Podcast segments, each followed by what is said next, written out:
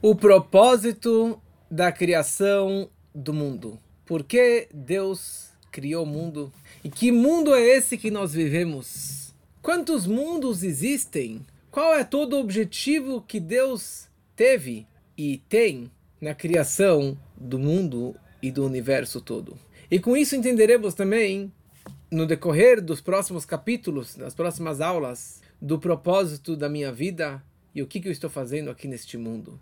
Agora entramos no Tânia, estamos no GPS para a alma, no capítulo 24 e no Tânia, capítulo 36, primeira parte. E mesmo esse capítulo eu vou dividi-lo em dois, fazer metade dele hoje, metade na semana que vem, porque é um capítulo profundo e longo. Então preferi é, aumentar com algumas historinhas que as pessoas gostam das histórias para realmente facilitar o entendimento o quanto que possível desse capítulo que o Alter Ebe, ele começa a mergulhar na ideia do propósito do mundo, do propósito da vida e da ideia dos quatro mundos espirituais. Para quem está no grupo, eu enviei uma tabelinha dos quatro mundos. Para quem não está no, no, no, no grupo, mas tem o nosso livro, o GPS para a Alma, na versão brasileira, que é esse livro que nós fizemos, é, que é melhor do que o inglês e o hebraico, nesse livro temos a tabelinha das 10 sefirot e uma tabela dos quatro mundos. Então, se você pegar o livro GPS, na página 486, tem ali essa tabela dos quatro mundos que vai facilitar, vai ajudar bastante o entendimento da nossa aula de hoje. E nós começamos com uma pergunta que é: por que e com qual propósito Deus criou o mundo? Por que e com qual objetivo Deus me criou? O que, que eu estou fazendo aqui no mundo? Por que, que realmente Deus me colocou dentro deste mundo que nós vivemos? No último capítulo, nós explicamos no Tânia a ideia do Benuni, do intermediário, que é alguém que tem o instinto negativo e o instinto sagrado, a alma divina e a alma animal, a boa e a má inclinação dentro de si, e ele está nessa gangorra a vida toda para ver, ver quem que vai vencer, o bem ou o mal. Apesar que o Benoni é aquele que o mal nunca controla ele, nunca domina ele, ele sempre tem esse autocontrole de não fazer o mal, de não pecar e assim por diante. Diferente de um justo, de um tzadik, que é aquele que só faz, pensa o bem, a bondade e a divindade. Então, o Benoni é aquele que ele tem um autocontrole no seu pensamento, na sua fala e nas suas ações. Por quê? Porque naquele momento que ele cumpra, cumpre uma mitzvah, um preceito divino, principalmente quando ele faz um preceito, um ato físico, se é colocar um dinheiro na doação, ajudar uma outra pessoa, ou colocar o tefilim, ou colocar uma mezuzá, ou comer o kasher, ou tomar um vinho kasher e assim por diante. Então, naquele momento, eu estou afetando, eu estou mexendo com o mundo físico. Eu estou tendo contato com o mundo material e eu estou incluindo e englobando a minha alma animal no plano e no, no mundo divino.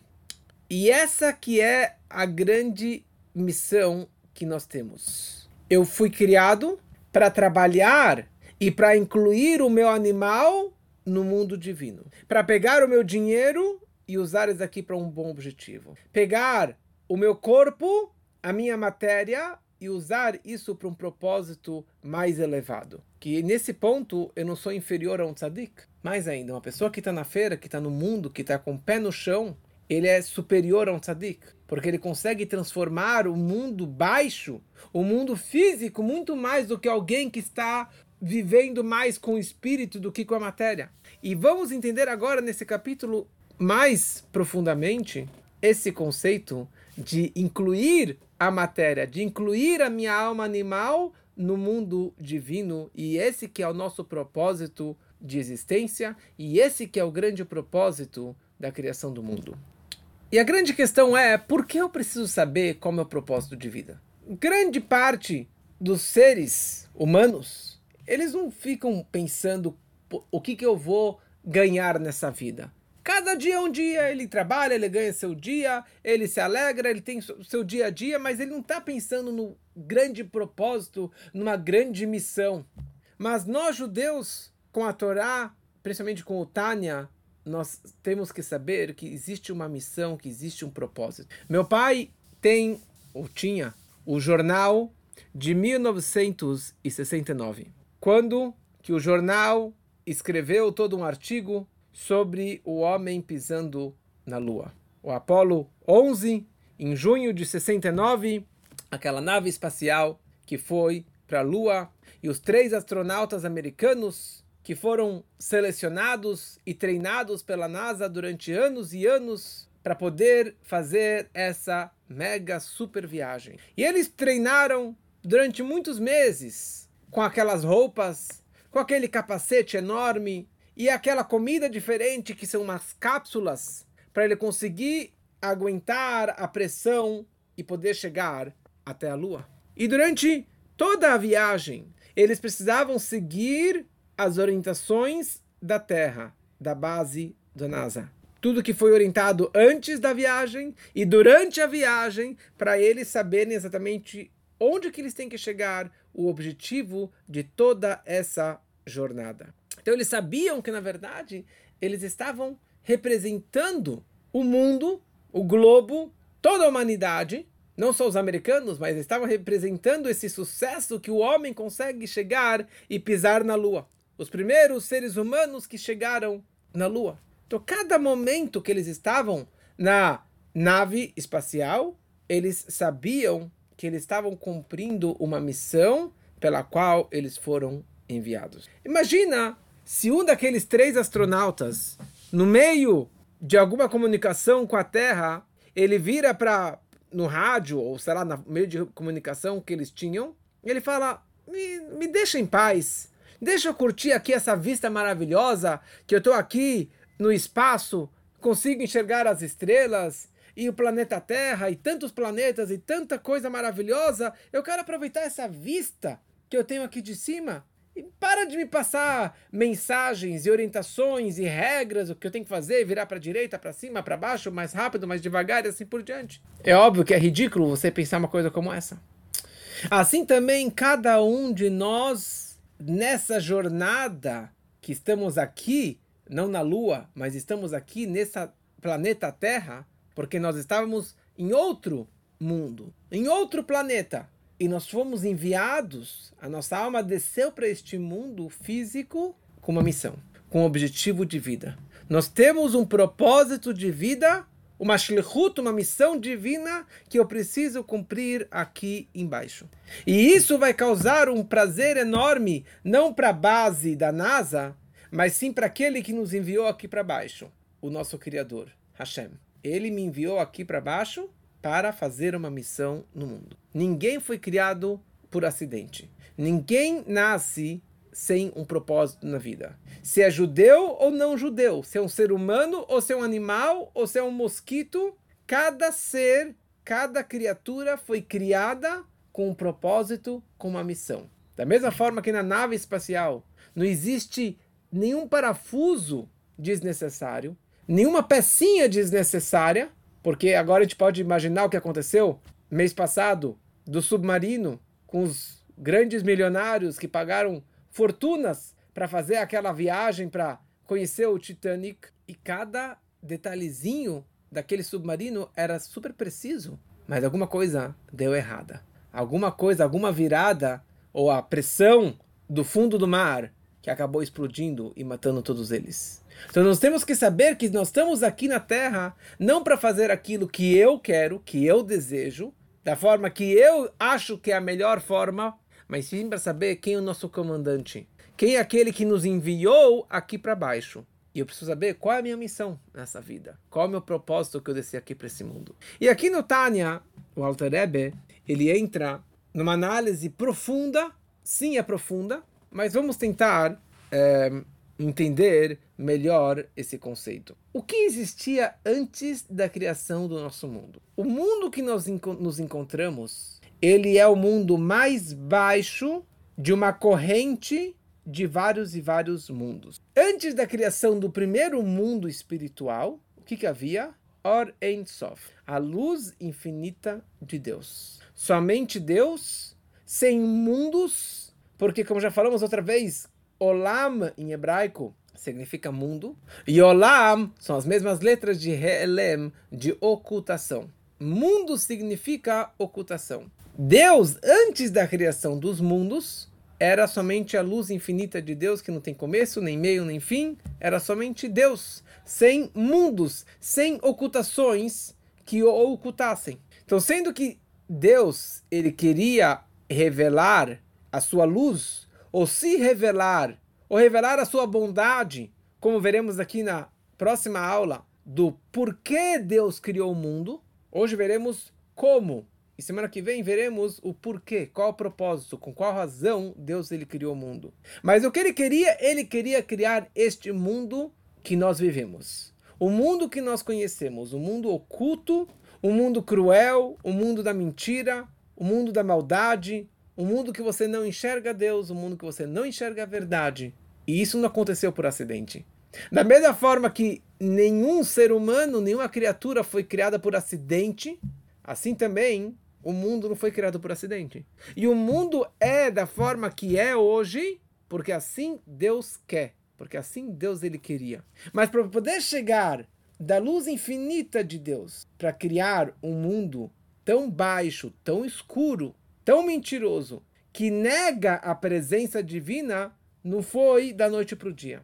Não foi simplesmente eu vou criar dessa forma. Deus ele teve que fazer o que se chama tzimtzum, condensações ele foi fazendo um, um desencadear de um mundo maior para um mundo menor, para um mundo menor, para um mundo menor, em condensando e cada vez ocultando mais essa luz, sua luz infinita, para depois de uma grande viagem e de passagem de níveis após níveis e mundos após mundos, para poder chegar neste mundo tão baixo que você não percebe e não sente que existe um Criador.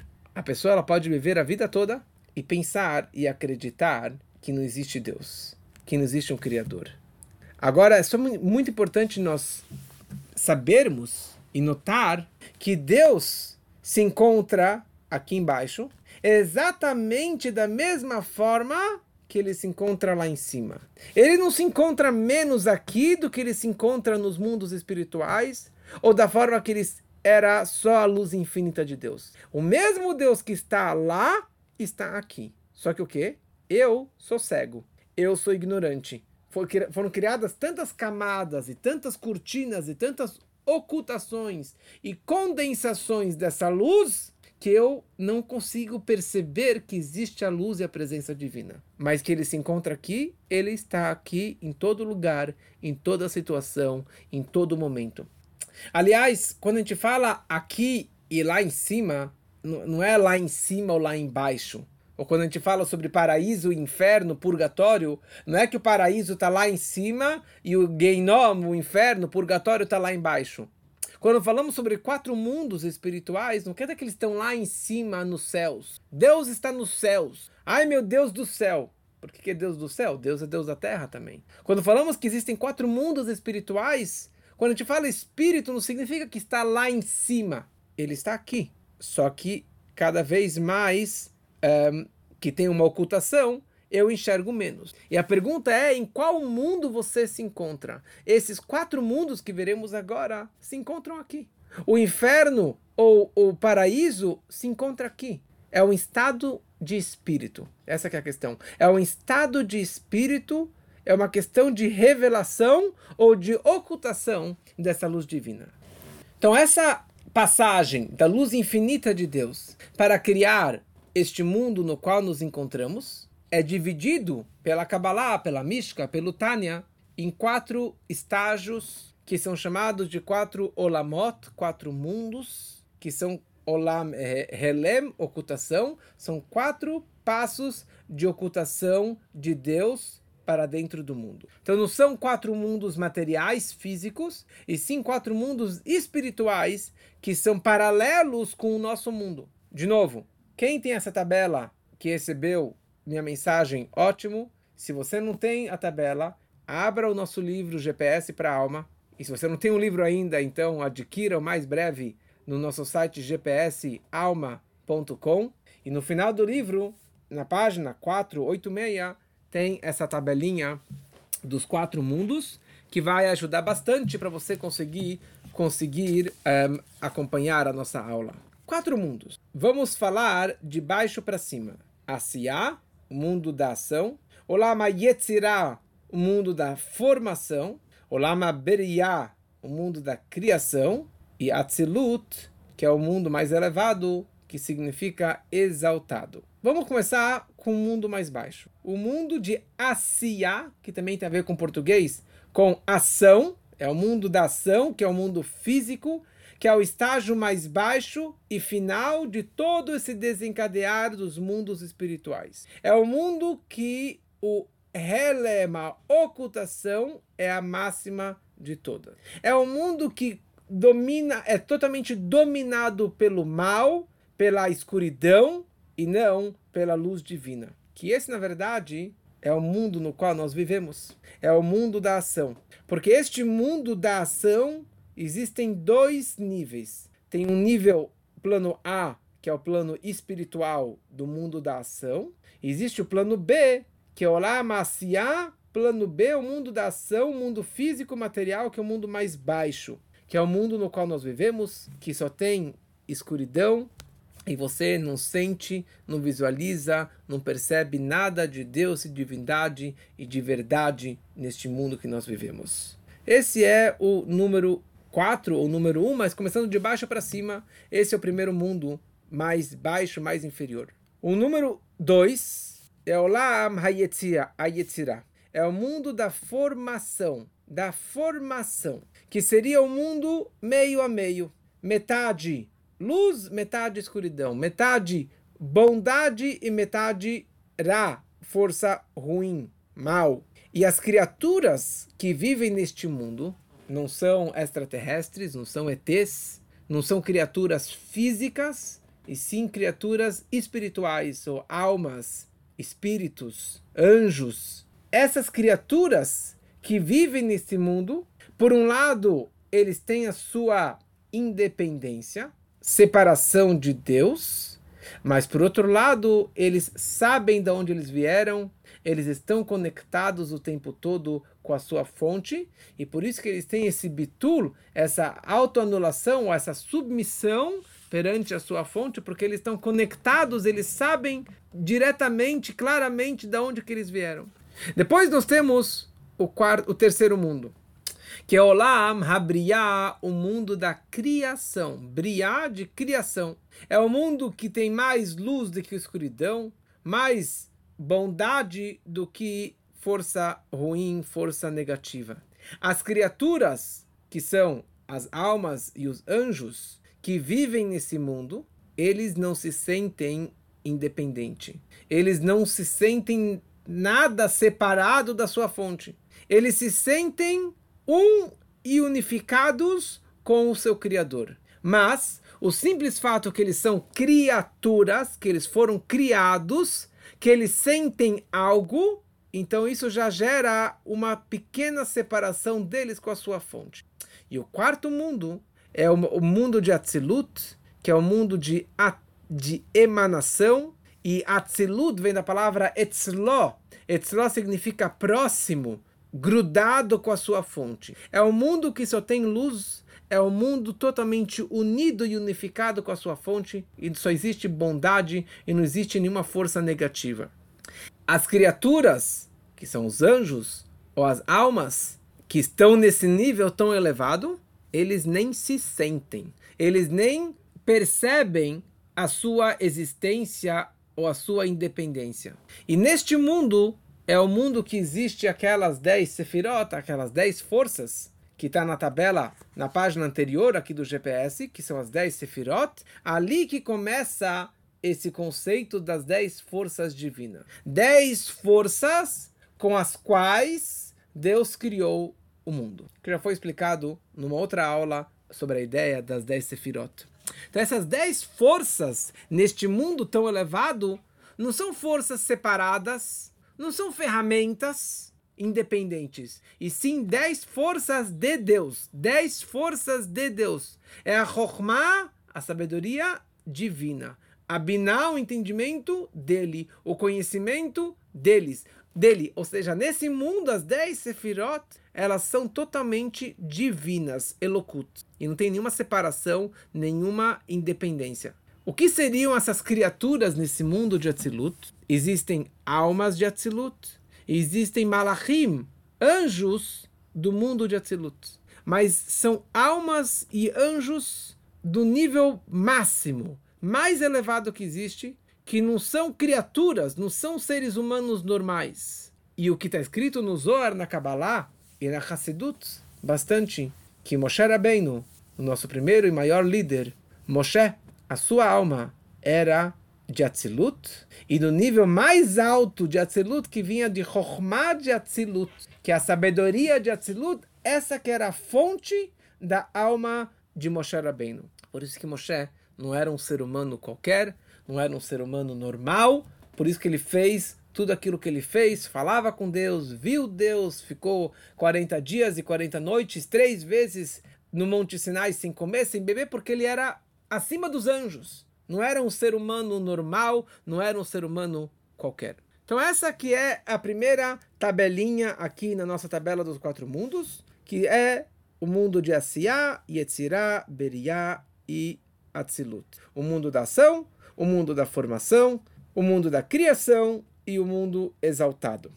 E agora ele vai fazer um paralelo com a nossa vida, com a vida judaica, com a nossa alma que aqui está nessa tabela também, que são chamados as três vestimentas da alma. E como já explicamos no começo do Tânia, que nossa alma tem três vestimentas, três formas de se expressar para fora, que é Marshavá, Dibur e Masé, pensamento, fala e ação. Então, paralelo ao mundo da ação, existe a minha vestimenta ou a minha expressão através de ações. Porque na hora que você faz algo, não tem nada a ver com a tua personalidade. Você pode ter uma profissão que você não goste. Você pode praticar alguma coisa que você não acredita e que você até acha errado, mas você faz porque você não tem outro, outro meio de ganhar dinheiro. Aquilo que você faz não representa aquilo que você é. Então aquilo que você faz é separado da sua alma. Você pode fazer algo oposto àquilo que você está pensando, aquilo que você realmente acredita. Quando você faz algo, você cria algo no mundo físico, você criou um objeto, você criou uma cadeira, uma mesa, você fez uma arte, um desenho. No momento que você terminou aquela obra e a pessoa pega aquele objeto, aquela arte na mão, quem foi o artista que fez isso? Não sei. Não tem nenhuma ligação entre o o artista e a sua arte, o criador e a criação, porque não tem nenhum cordão umbilical, não tem nenhum vínculo no mundo da ação. Isso seria então o mundo da ação representa a minha atitude, o meu comportamento físico de fazer atos físicos. Agora vamos para o segundo mundo, que é o mundo de Yetzirah o mundo da formação. O mundo da formação está conectado com a minha fala, com o meu dibur, com a minha segunda vestimenta, que é a minha fala. Na hora que eu estou falando e você está me ouvindo, você sabe que quem está falando sou eu. A palavra saiu da minha boca, já saiu de mim, mas tem um vínculo comigo. E por isso que você sabe quem que está falando. Então isso já é um mundo mais elevado, que você sabe a sua fonte, você sabe de onde que vem essas palavras, mas acaba tendo uma separação. O terceiro mundo, o mundo de Beriá, bem-vindo Rafa, feliz de estar aqui com a gente. O mundo de Beriá, o mundo da criação, está ligado com o nosso terceiro vestimenta, que é o nosso pensamento. Pensamento é uma vestimenta. Porque, como explicamos lá para trás no Tânia, eu tenho três formas de me expressar. Na hora que eu faço um ato físico, eu estou me conectando com o mundo físico. Na hora que eu falo, eu estou me conectando com seres racionais que entendem aquilo que eu estou falando. E a grande pergunta é como que eu consigo me conectar comigo mesmo? Como eu consigo me conectar comigo? Me entender.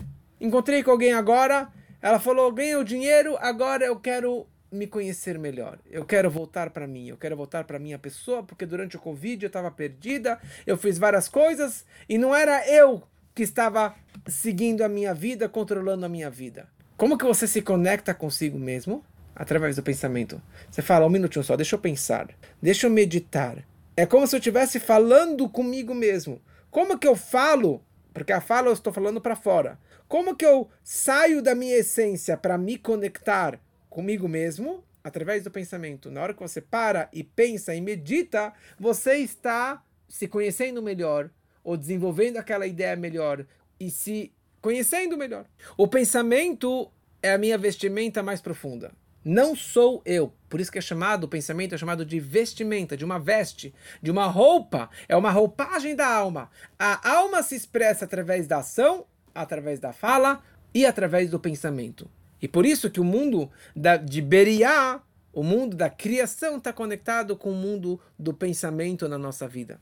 Agora, acima desses três dessas três vestimentas, que está acima do meu pensamento, isso é paralelo com o quarto mundo, que é o mundo de Atzilut, o mundo mais elevado, que é o mundo que está acima do meu pensamento, que sim está conectado com as minhas emoções e com o meu intelecto, não com o meu pensamento, mas sim com o meu intelecto, com o meu regesh, com os meus sentimentos e com os meus intelectos, que é algo muito mais próximo de mim do que as minhas vestimentas. Apesar que o intelecto não sou eu tanto, mas o intelecto, o intelecto é totalmente unificado comigo, porque eu me, eu me expresso a minha essência através do meu intelecto. Eu expresso a minha personalidade através das minhas emoções, dos meus sentimentos, e por isso que não é chamado de vestimenta, e sim de kohot anefesh, das forças da alma o meu intelecto e as minhas emoções, meus sentimentos são chamados as forças da alma. E é isso que está conectado com o mundo mais elevado que o mundo de Atzilut. Uf, deu para acompanhar, pessoal? é um pouquinho profundo, um pouquinho bastante profundo, mas tendo a tabela na mão, isso é o início de, um, de, um, de uma conversa. Vamos trazer aqui uma historinha muito bonita que vai nos ajudar a entendermos essa ideia. Um grupo de estudantes universitários americanos entraram certa vez numa yechidut, numa audiência particular com o Rebbe de Lubavitch. E no meio da conversa, o Rebbe deixou os estudantes bem à vontade e falava, you could ask whatever you want. Você pode perguntar o que você quiser. E um dos alunos, estudantes, virou para o Rebbe e falou, será que o senhor, Rebbe, tem a força, o dom de fazer moftim, maravilhas e milagres. E o Rebbe respondeu de uma forma muito clara, que está totalmente ligado com o nosso estudo. O nosso mundo físico não é separado independente do mundo espiritual e dos mundos mais elevados. E sim, o mundo físico é mais um degrau. E o último degrau do Seider Shtalshelut, do desencadear dos mundos espirituais até chegar no mundo físico. E tudo o que acontece nesse mundo provém, veio do que acontece e do que aconteceu nos mundos espirituais. Aconteceu algo lá em cima e, consequentemente, acontece algo aqui embaixo. Em outras palavras, o material veio do espiritual. Primeiro veio o espiritual no plano elevado e depois se refletiu no mundo material físico aqui embaixo. Então é possível você alterar algo nesse plano físico quando você altera algo no plano espiritual. Se você mexer os pauzinhos lá em cima, consegue mexer os pauzinhos e reflete aqui embaixo. E isso significa mofet, maravilha. Maravilhas acontecem nesse mundo, algo que é uma maravilha. Quer dizer maravilha? Você fala, wow, wonder, Assim, é uma coisa que você fala, uau, da onde que veio esse milagre? Como aconteceu isso? Como aquela pessoa sobreviveu àquela doença? Como aquela pessoa ganhou aquele dinheiro? Como aquela mulher que não conseguia engravidar engravidou? Como aconteceu esse milagre, essa maravilha? Por quê? porque aconteceu algo lá em cima, no mundo espiritual, que refletiu automaticamente nesse mundo, nesse plano físico e material. E daí o Rebbe conclui para aqueles estudantes, ele fala o seguinte: a força, o poder de fazer milagres e maravilhas, cada um de vocês e cada judeu tem essa força. Porque na hora que um judeu se conecta com a sua alma espiritual, com a faísca divina que se encontra dentro dele, que ele se conecta com Deus que está dentro dele. Como que ele, ele se conecta com Deus? Através de uma reza, através de um comportamento judaico, estudando Torá, fazendo uma mitzvah da forma correta, com uma empolgação, com entusiasmo, qualquer judeu consegue fazer um milagre, uma maravilha. Porque ele consegue causar uma mudança lá em cima, que está acima do esperado, acima de qualquer cálculo, e isso causa um efeito aqui embaixo. Por isso que várias pessoas tiveram e têm, acontecem milagres. Eu coloquei o tefilim e eu ganhei, fechei aquele negócio. Eu coloquei o mezuzá e mudou a minha vida. Eu fiz uma reza, eu fiz um salmo, eu me conectei com Deus, eu dei uma tzedakah e eu consegui fechar aquele negócio. A gente já se acostuma, mas são milagres que todos nós podemos e fazemos diariamente. E não só o Rebbe consegue fazer milagres, mas todos nós também conseguimos. Só que o Rebbe que tem uma alma de Atzilut, que tem uma alma desse mundo tão elevado, para eles é mais fácil, para o Rebbe, para um tzadik, para um justo, uma pessoa super espiritualizada que está lá em cima, ele mexe um pauzinho e isso causa automaticamente que o doente se cure, que a, que a, que a consiga, consiga, consiga engravidar, e que o pobre consiga ganhar dinheiro, e que consiga fechar um negócio, e que consiga ter a alegria dos filhos e todos os tipos de brachot e maravilhas. Por quê? Porque o Rebbe um tzadik, um justo, tem um acesso direto lá em cima. É só ele apertar um botão, mexer um pauzinho, que automaticamente aqui embaixo é alterado aquela situação inesperada. E o milagre, a maravilha acontece e acaba sendo visível para todos. Falamos antes de uma palavra que é o tzimtzum. Tzimtzum significa uma condensação. Condensar. Falamos antes sobre os astronautas. Eles tomam cápsulas. E naquela cápsula ele tem todas as vitaminas e proteínas e energia que ele precisa para aquela jornada. Mas é uma pequena cápsula que tem tudo lá dentro. Isso é um tzimtzum. Ou um hard drive de 1 terabyte ou de 100 terabytes, um hard drive, qualquer que seja, tem um grande tzimtzum de muitas informações lá dentro. Você pega uma mala quando voltando de viagem e você esmaga aquela mala para colocar tudo lá dentro, antes de mudar o peso de 32 para 23 quilos. Então, você é, colocava, colocava, colocava, colocava, enchia, enchia, enchia. Isso é um tzimtzum. Tá tudo lá dentro, só que tá esmagado, está oculto. Então, usando as nossas forças das nossas, da nossa alma, que falamos antes, que é o nosso intelecto, e os nossos sentimentos, as nossas emoções, nós sentimos e nos conectamos. Mas elas são muito ocultas aquilo que eu sinto por alguém. Alguém antes de começar a aula fez um sinal, um símbolo de amor, certo? Esse símbolo não representa aquilo que você sente. É só uma simbologia, mas não quer dizer que você realmente me ama, que você realmente está expressando tudo aquilo que você tem dentro de si. Você pode ser uma pessoa extremamente inteligente, mas não sabe se expressar, não sabe falar, não sabe, não sabe descer e condensar todo aquele conhecimento que você tem para fora, para que os outros possam captar também. Então, como que funciona esse desencadear, ou essa condensação, ou essa descida da minha força mais elevada, meu intelecto, meus sentimentos, até o mundo físico e material? E ele descreve aqui no Tânia.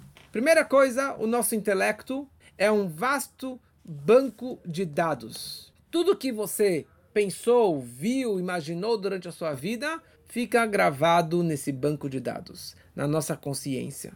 Para eu sentir isso, ou pensar, ou entender aquilo, eu preciso usar o meu marchaval, o meu pensamento, que é a minha primeira vestimenta, para que eu vou começar a mastigar e absorver e entender aquilo que é tão abstrato. Só que o pensamento ele é ainda muito abstrato, porque às vezes você pode pensar durante cinco minutos e para você se expressar, você pode falar durante uma hora, duas horas aquilo que você pensou durante poucos minutos. Para você descer essa ideia, se conectar, você tem que falar.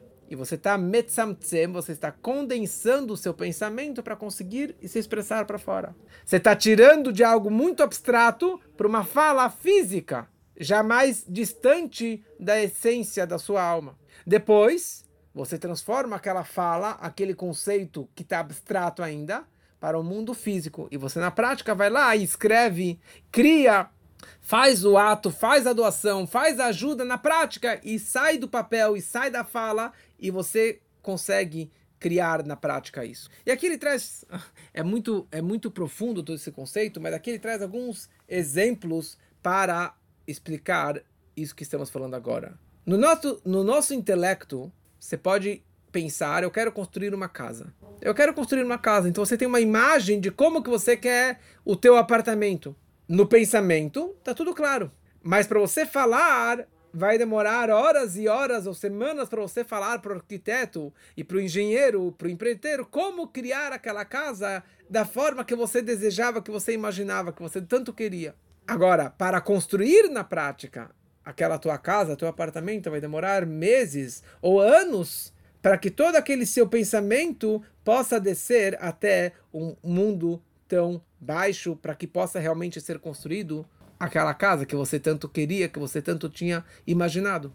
Assim também, o mundo mais elevado, o mundo de Atzilut, é o pensamento, não, é o intelecto e o desejo máximo de Deus. Ali que ele descarregou as suas forças no mundo mais elevado. Mas é algo muito abstrato ainda. É só o intelecto abstrato de Deus. Depois passa para o segundo mundo, de cima para baixo agora, que é o mundo da criação, o mundo de Briá, que ali já é o pensamento de Deus. Já desceu um passo. Ainda não tem nenhuma existência, mas já é um pensamento. Nesse mundo de, da criação, já se sente que Deus é o Criador, mas o fato que já se sente algo, então já é um mundo, já é um relém, já é uma ocultação, já tem cascas e cortinas que estão começando a esconder a luz máxima e a luz infinita de Deus.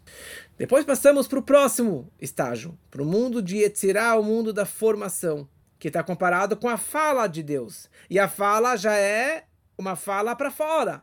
Você sabe de onde que veio, mas já está descendo mais e já não tem tanta anulação e submissão perante o Criador. E depois chega o quarto mundo, o mundo da ação, que são as ações e os atos de Deus. Que aqui a ocultação já é máxima, uma, uma, pode ser até uma ocultação máxima e absoluta, que é o nosso mundo, que você fala quem é Deus, onde que está Deus, quem é o Criador, se eu não vejo, se eu não enxergo, porque a ocultação é tão densa, é máxima, então você não percebe nada disso. Isso seria mais uma parábola, mais um, uma comparação para a gente entender melhor isso, quando você vê uma árvore e você tem uma fruta na sua mão. Quando você vai e tem uma fruta, e você viu aquela fruta que foi retirada, arrancada agora dessa árvore, você sabe de onde que ela veio. Mas se você vai na feira, você vai no supermercado, você compra uma fruta, você não sabe de onde que veio, de qual árvore que ela foi arrancada. Você imagina que ela veio de uma árvore, mas de qual árvore você não sabe. Então isso representa o mundo da ação. Você imagina que tem algo, mas você não tem nenhuma ligação com aquela fonte, com aquela árvore. Agora, quando você vê a fruta grudada, pendurada naquela árvore ainda, então você vê que ela está ligada com a fonte, mas já tem uma fruta, já tem uma independência, que isso é o mundo da formação Agora, antes de surgir essa fruta, você vê uma árvore. E tem o potencial daquela árvore que na próxima estação ela vai criar uma fruta. Então isso já seria o mundo de Briá. Não tem uma imagem ainda, mas você já sabe que existe uma fruta no potencial. E depois, quando você pega uma semente e você fala dessa semente, pode surgir uma árvore, galhos e frutos. Mas não existe aquela fruta ainda mas no potencial existe tudo aquilo de uma forma unificada, que isso representa o um mundo mais elevado, que é o mundo de Atzilut. Então o mundo de Atzilut é o primeiro estágio onde que só existe Deus e o mundo é totalmente unificado e submisso e anulado perante Deus, o Criador. E por isso que o mundo não existe lá naquele estágio ele é nada em comparação ao Criador. Já no segundo mundo de Briá, já existe uma criação, só que não existe ainda uma formação. No terceiro mundo de Yetzirah, de formação, então já tem uma formação, já tem uma forma, mas ela ainda sente que ela está conectada com a sua fonte. E o quarto estágio, o mundo de Asiá, é o mundo que se sente totalmente separado, independente e nem sente a sua fonte, o seu Criador.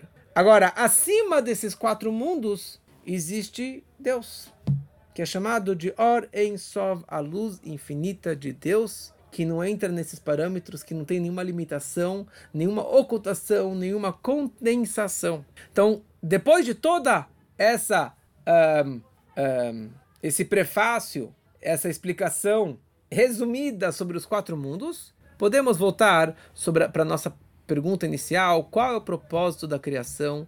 Por que Deus criou todo esse mundo? Então, se Deus criou todos esses mundos, poderíamos pensar que o propósito da criação é o mundo mais elevado, é o mundo de Atzilut, onde que Deus está lá presente e somente Ele.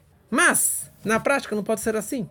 Porque se o, se o propósito e o objetivo e a vontade de Deus era só criar o mundo de Atzilut, ele teria parado por lá, naquele mundo espiritual. Ele não teria descido mais estágios até chegar ao nosso mundo físico e material. E mais ainda, qual é a graça e qual é a novidade para Deus de ter criado um mundo tão elevado, tão espiritual, que só existe ele e mais nada? Porque o mundo continua sendo nada perante o Criador, naquele mundo tão elevado de Atzilut. Então, obviamente, que o propósito da criação é para poder chegar neste mundo no qual nos encontramos. Da forma que ele é totalmente oculto, a presença divina e uma escuridão máxima e a mentira máxima e a ocultação máxima da, da divindade. Por isso que esse mundo é chamado no Zohar, na Kabbalah, de alma de Shikra, o mundo da mentira. Porque é o mundo que mente. É o mundo que oculta a verdade, o emet de Deus. Oculta que existe um Criador que, que, que administra o mundo todo.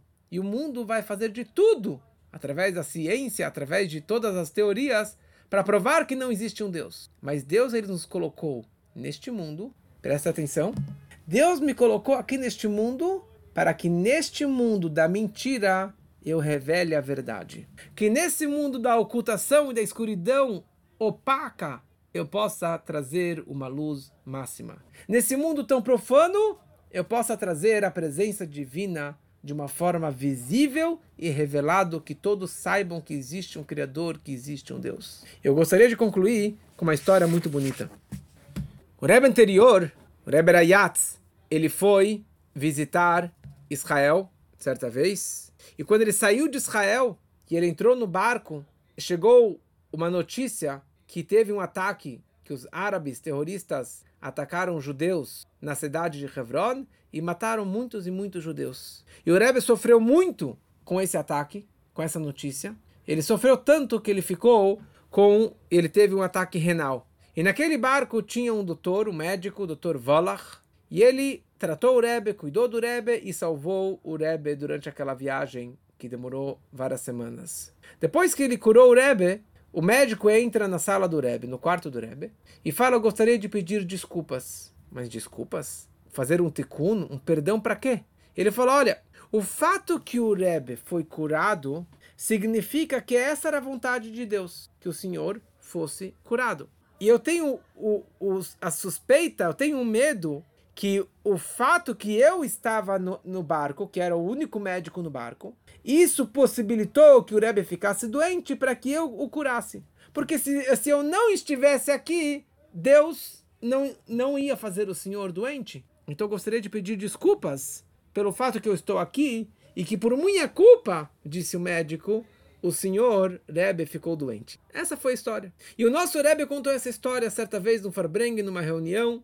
E o Rebbe disse que daqui nós chegamos à seguinte conclusão: que quando existe uma doença, com certeza existe uma cura. Deus ele antecipa a cura antes da doença.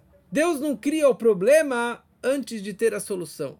Então, quando a pessoa ela está num estado de queda, com certeza ele tem a força e a capacidade de ter a subida.